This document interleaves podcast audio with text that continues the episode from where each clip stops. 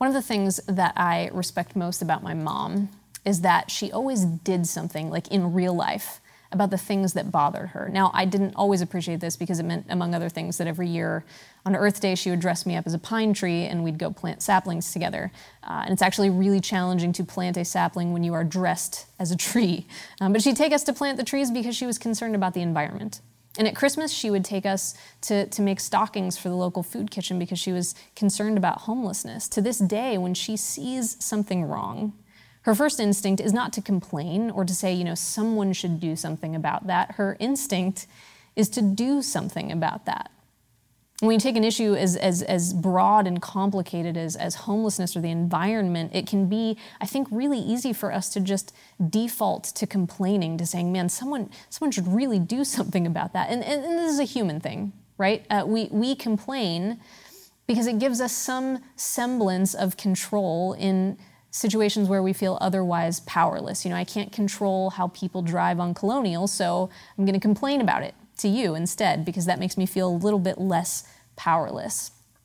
The trouble is, when we choose to complain, when we choose to make the thing that we do to complain, we actually make ourselves less capable of fixing the real problem. Physiologically, you know, when we complain, it, it, it, it cuts a path into our brain like skis through a through a bank of snow. You know it, just it, it these same neurons fire in the same direction over and over again. And once they've fired that way so many times they leave a path and the human brain loves efficiency. And so it will always take the path that was easiest. And not only does, does complaining dig this, this path in our brains, but this is even scarier. It also, there's research that just came out of Stanford, it also when we complain, it shrinks our hippocampus, which is the part of the brain responsible for problem solving. And so, the more that we choose to complain, the more we render ourselves useless to actually solve the problem. And this is important because it means what it means is that we could actually move the needle on some problems, right? Maybe my mom isn't the person to solve climate change, but she can plant a seed. She's the right person for that. And you know, maybe my mom isn't the person to, to, to solve homelessness, but she can make a stocking. She's certainly the right person for that. We are in week two of our, of our series on the book of Esther, and, and today we're going to look at this moment in Esther's life when she is confronted with the reality that something needs to be done, but she doesn't feel like she's the right person to do it. And, and, and before we actually do the sermon, before you listen to the sermon, um, I, I want, if you haven't already, please go back and listen to week one first. It is a plot overview, and it's really essential for you to have that base before you kind of go into these other sermons. So, so, so please just go back and do that. It's, it's online church, guys. No one's going to know what you're watching today. So, so please just pause this video and then go watch week one, and then you can come back over here. I'll wait. So I hope you enjoyed week one of our Esther series. Um, for the next two weeks, we're going to be camping out in just a few verses in, in chapter four. So, so where are we in terms of our dramatic plot line? Okay, Vashti, queen of Persia, has, has refused to show up to King Xerxes' drunken man party wearing nothing but her royal crown, and she has been deposed. See, you actually do need week one if that sentence seemed completely out of place in the Bible, which it does. Um, and then Esther, the secretly Jewish orphan, uh, has been, along with all the other young, beautiful virgins in Persia, taken off to be part of this involuntary beauty pageant where each one of them will sleep with the king, and then whichever one he's happiest with, she becomes queen. Esther wins the contest, and now she is queen of Persia. Meanwhile, her cousin and surrogate father, Mordecai, works as a palace guard and he has saved the king from an assassination plot, but the king has not yet rewarded him. And then the top royal official, Haman, Remember Haman? He's an Agagite, and Agagites hate Jews, and Jews hate Agagites. And he has talked the king in to signing this death decree against all Jewish people. King doesn't even know it's the Jews that he has sentenced to death, against all Jewish people to be carried out in about 11 months. Guys, this book reads like a mashup of The Bachelor and Game of Thrones. If you think the Bible is boring, you gotta maybe take a break from the epistles and come on over to Esther because this is some HBO worthy drama right here. So, the death decree has been written into every language, sent out to all the different provinces in Persia in every corner of the empire. On the 13th day of the month of Adar, people will take up arms to kill, destroy, and annihilate the Jews. And so Mordecai hears about this decree, and he is obviously in great distress. And so he puts on sackcloth and ashes, which are the traditional garb for someone in mourning, and he goes to the palace gate to talk to Esther. So this is Esther chapter 4, beginning in verse 1. When Mordecai learned of all that had been done, he tore his clothes, put on sackcloth and ashes, and went out into the city, wailing loudly and bitterly. But he went only as far as the king's gate, because no one clothed in sackcloth was allowed to enter it. In every province to which the edict and the order of the king came, there was great mourning among the Jews, with fasting, weeping, and wailing. Many lay in sackcloth and ashes. Now, at this point, Esther's servants they see Mordecai and they report to Esther what he's doing, and she is alarmed. But her first response, her initial response, is to, to send him some clothes so that he can pass through the king's gate, right? But but then we realize, oh, Esther doesn't know about the death decree. And so Mordecai refuses the clothes, and instead he sends one of the eunuchs back with a copy of this decree. And he says, Explain this to Esther and tell her she needs to reveal that she's Jewish. She needs to beg the king for our lives. Now, we're going to get to the main passage for today in just a sec, but I wanted to, to talk about this part and just pause here for a second to ask what I think is a really important question Why doesn't Esther know about the decree? You know, it says in the text it went out to every province. It says there was great mourning among the Jews with fasting, weeping, and wailing. Many lay in sackcloth and ashes. And that would have included the Jews within Susa. So why doesn't Esther know?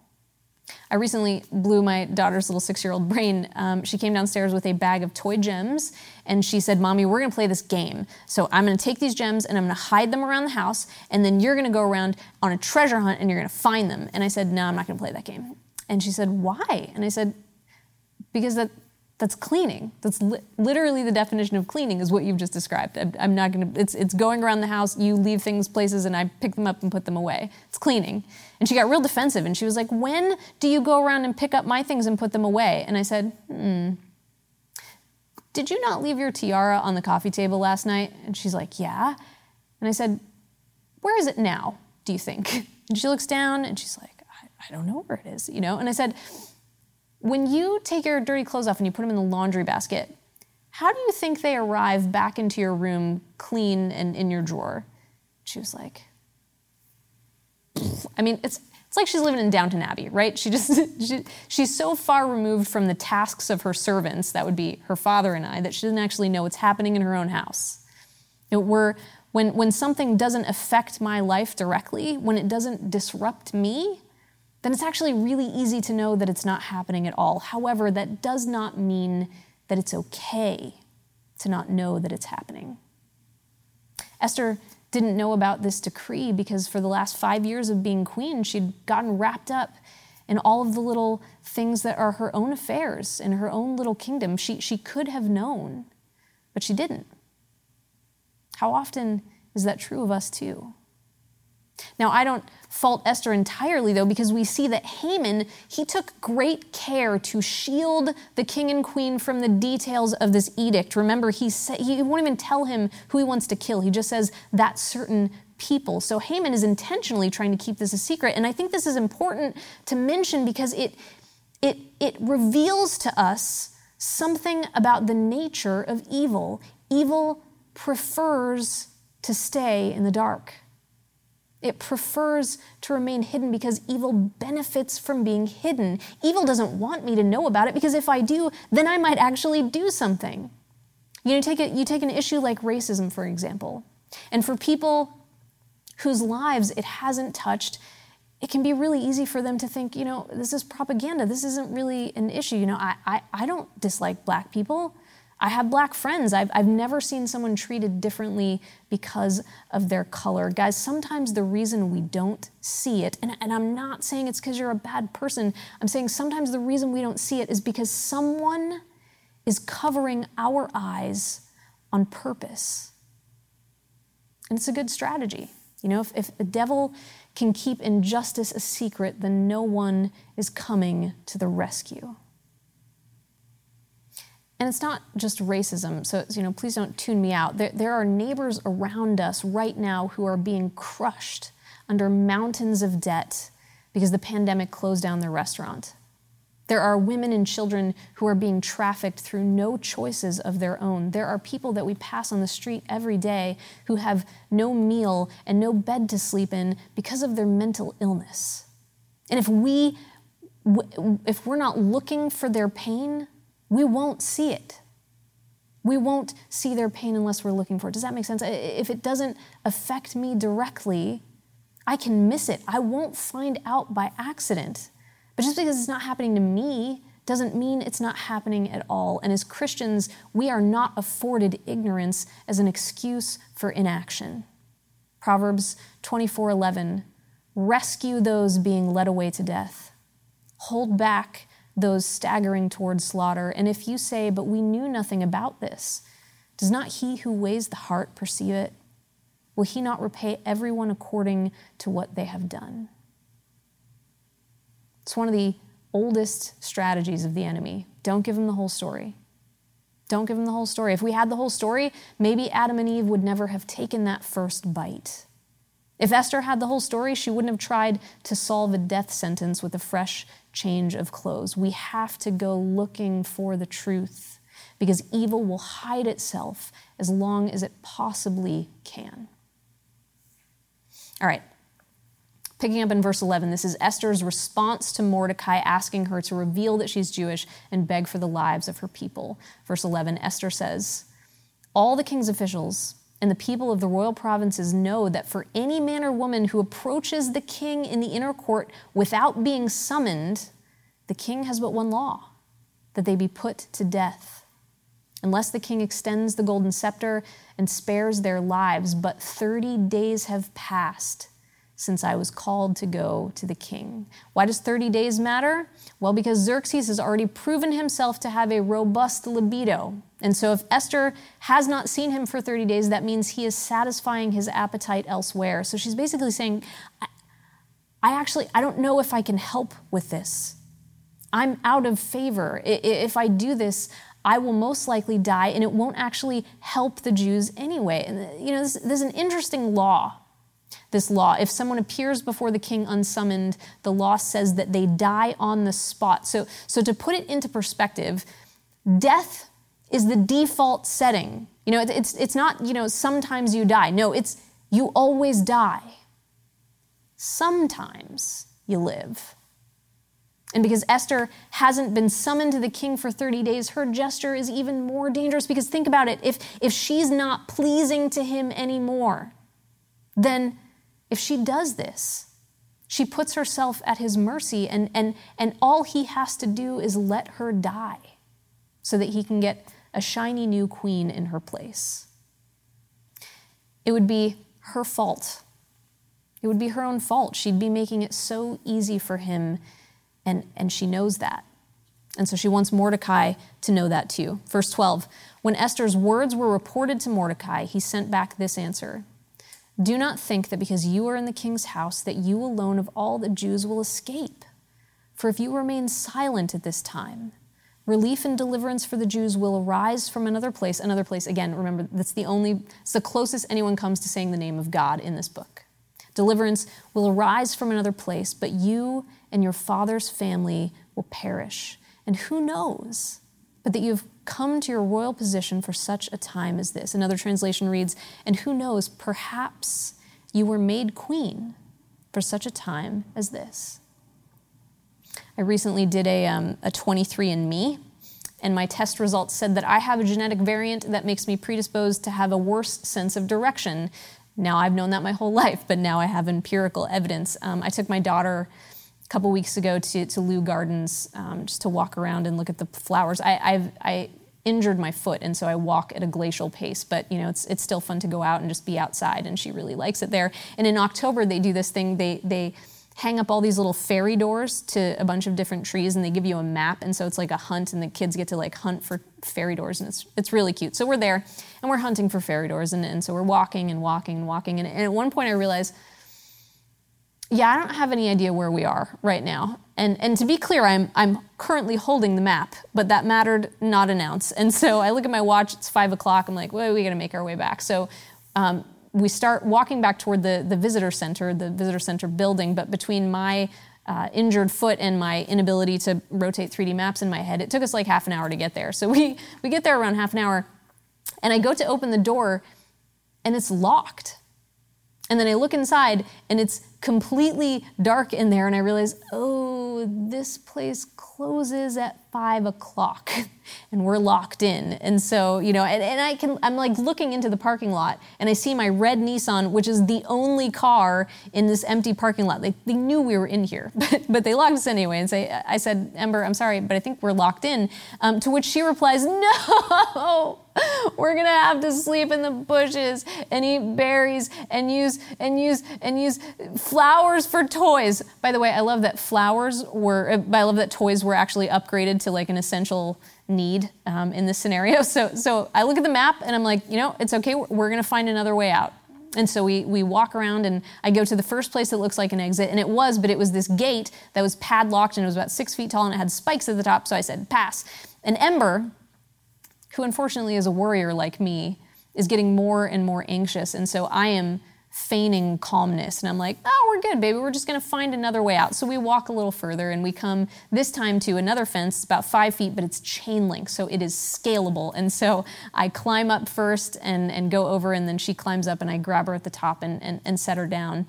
Um, and as soon as we're out, she is on top of the world. I mean, she wants to call daddy and she wants to call all her friends and tell them about how we escaped from Leu Gardens. Now, by the way, I have a friend named Julia, and she has uh, two little boys and a, a, newish baby girl. And and earlier that day, I'd offered to take her two boys with me and Ember to Leu Gardens uh, so that she could get a little downtime, you know, just her and the baby. And I am so glad in retrospect that she turned me down because I can I can see the headline, right?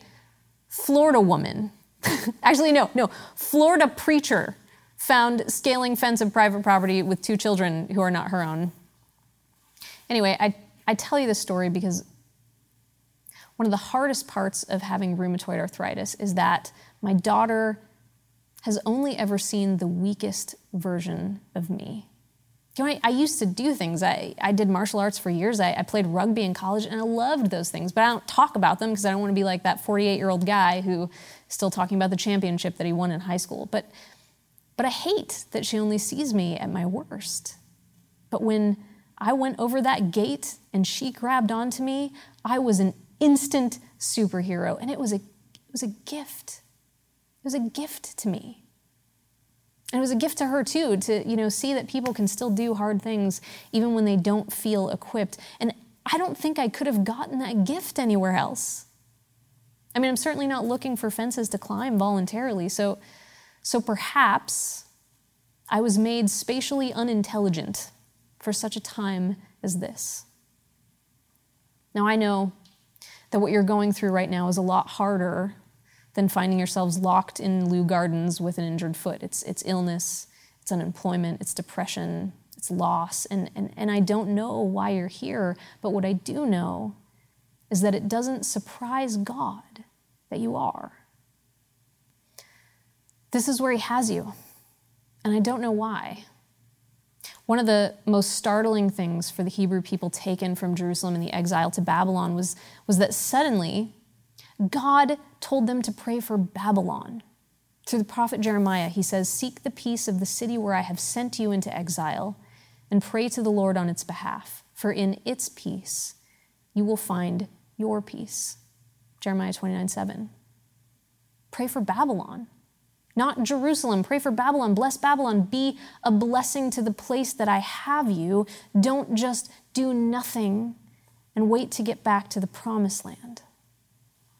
Sometimes I find myself treating this season of our lives like a waiting room to the promised land. You know, when we get back to our jobs, our friends, our restaurants, our dates, our churches, that's when life really starts again. But guys, this these circumstances are not the detour of your life. God is not surprised by where you are. He's not up there, you know, stroking his Jesus beard saying, "Well, you know, I I could really use him if he was the CEO or, you know, I could really use her if she wasn't home with the kids or I could really use him when he graduates. This, this isn't your detour. This is exactly where God has you right now. And you might feel like, no, this is not where God has led me to, because if he did, he's the worst. Listen, Esther did not feel like God had led her to her circumstances either, I promise you.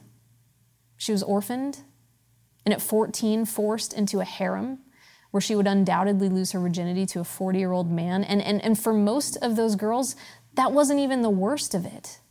Because at that time in history, they, they were just deflowered concubines and they can never move on. No, no man is allowed by law to sleep with the king's concubine, and so they could never marry, they could never have families. They, they, they were stuck here forever. Always just the one that wasn't picked. This was not the life that these girls had hoped for. And, and Mordecai, I mean, Esther is his baby girl. He has raised her as his own, He's, and he has to give her up to this madness. I mean, they just wanted to live their lives. They just wanted to have their own families. They just wanted to, you know, sell their marmalade. I don't, I don't know what people eat in fifth century Persia, but, but nobody in the story felt like God was leading them to this moment, and yet He was.